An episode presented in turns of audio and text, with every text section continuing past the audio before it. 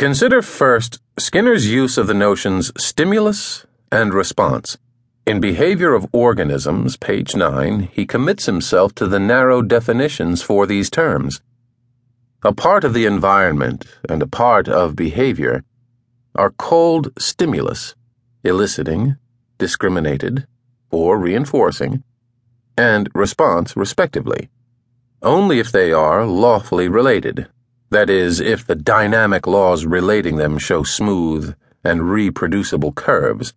Evidently, stimuli and responses, so defined, have not been shown to figure very widely in ordinary human behavior.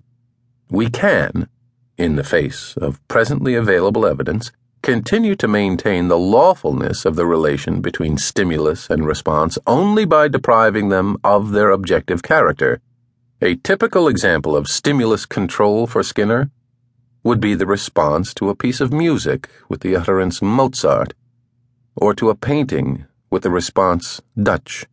These responses are asserted to be under the control of extremely subtle properties of the physical object or event. Page 108. Suppose instead of saying Dutch, we had said clashes with the wallpaper I thought you liked abstract work. Never saw it before. Tilted, hanging too low. Beautiful, hideous.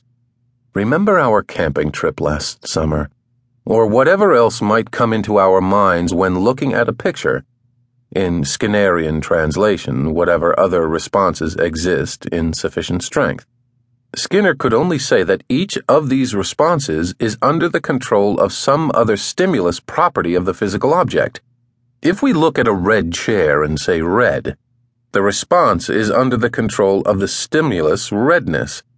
If we say chair, it is under the control of the collection of properties, for Skinner, the object, chairness, page 110, and similarly for any other response.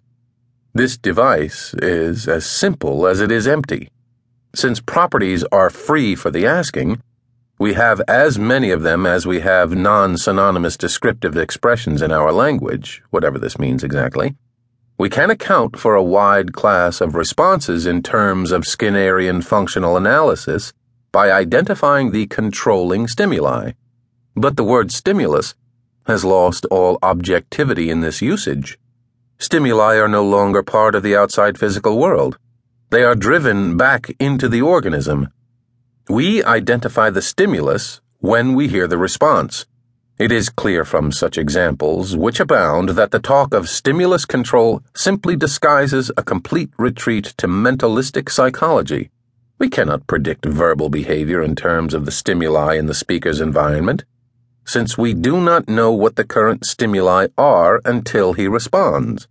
Furthermore, since we cannot control the property of a physical object to which an individual will respond, except in highly artificial cases, Skinner's claim that his system, as opposed to the traditional one, permits the practical control of verbal behavior is quite false.